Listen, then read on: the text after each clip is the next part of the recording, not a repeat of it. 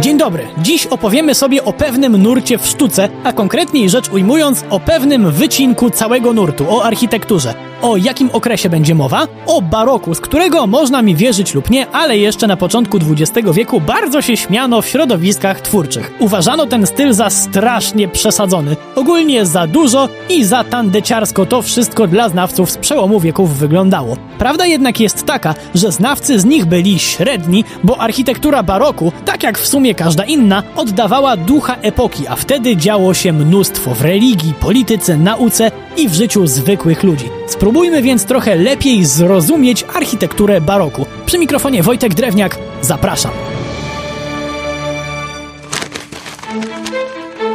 Przeszukując opisy epoki baroku, w 80% opracowań znajdziemy takie wspomnienie o hiszpańskim pisarzu, autorze sztuki Wielki Teatr Świata. Chodziło w niej o to, że życie każdego z nas to spektakl odgrywany przed Bogiem. Jesteśmy w nim głównym aktorem, a scenariusz jest częściowo pełen sprzeczności. Wielu specjalistów z jakiegoś powodu uważa, że ten pomysł idealnie oddaje sztukę barokową. No spoko, przy czym po co się tak zapędzać w porównania i odniesienia, jeśli możemy spojrzeć na wydarzenia społeczno-polityczne?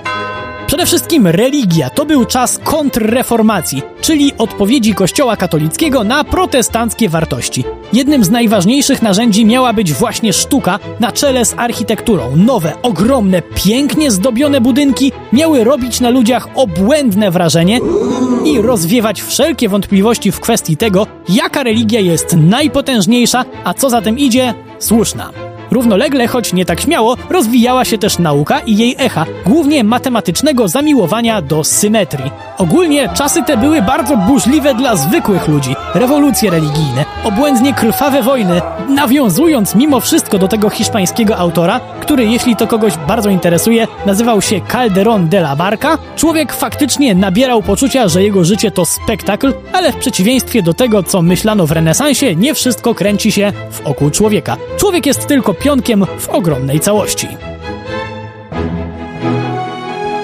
Właśnie całość to kolejne słowo klucz, jak mówimy o architekturze barokowej. Barokowi architekci, mimo że pchali w swoje dzieła dla niektórych niezdrową ilość ozdób, pomników, kolumn i jeszcze do tego wszystkiego najlepiej fontannę i ogród wielkości średniej wsi, bardzo dbali o to, żeby to wszystko ze sobą, prosto rzecz ujmując, grało. Żeby tworzyło spójne dzieło. I nie ma tutaj lepszego przykładu niż Bazylika Świętego Piotra w Rzymie, gdzie sam budynek niesamowicie gra z rzeźbami i malarstwem. Oczywiście nie wszystkim się takie nagromadzenie ozdób musi podobać, ale spójność bezdyskusyjnie robi wrażenie.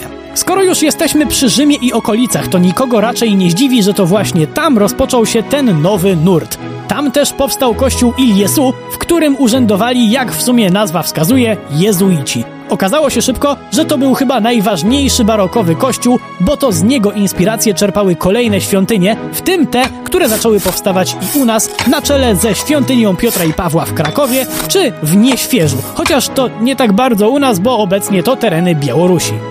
Zostańmy jeszcze na moment przy kościołach, ale spokojnie. Odpuścimy sobie tutaj te wszystkie dokładne opisy i wszystkie dziwne określenia typu plan eliptyczny. Taką sztukę najlepiej jest zobaczyć samemu, zwłaszcza, że daleko nie jest. Znakomitym przykładem jest fara w Kazimierzu Dolnym. Zawsze to spoko wycieczka.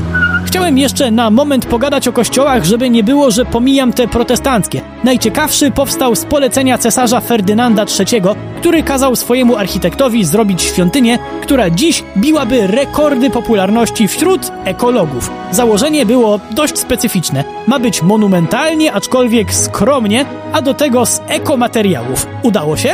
Udało. Powstała świątynia z drewna, cegieł i gliny, która mieściła aż 7 tysięcy osób, które mogły oglądać wnętrze totalnie odmienne niż się z zewnątrz spodziewali, bo tutaj wbrew zaleceniom szefa zaszalał dekorator dość tęgo i zdobień napchał bez liku.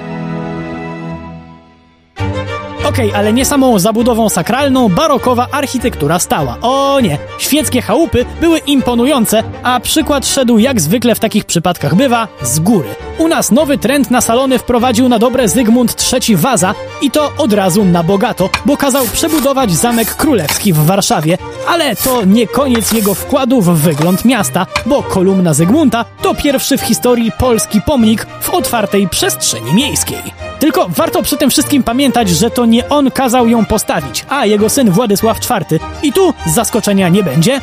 Waza. Mm. A kto najbardziej chciał być jak król? Oczywiście magnaci, którzy mając sporo kasy, ściągali najlepszych architektów, żeby ci projektowali dla nich imponujące pałace, gdzie każde pomieszczenie musiało przytłaczać gościa masą ozdób, choćby w formie fresków, a klatka schodowa to już najbardziej. Tylko nie taka klatka jak dzisiaj są w blokach, a bardziej taka w stylu hotelowego lobby w filmie Kevin Sam w Nowym Jorku.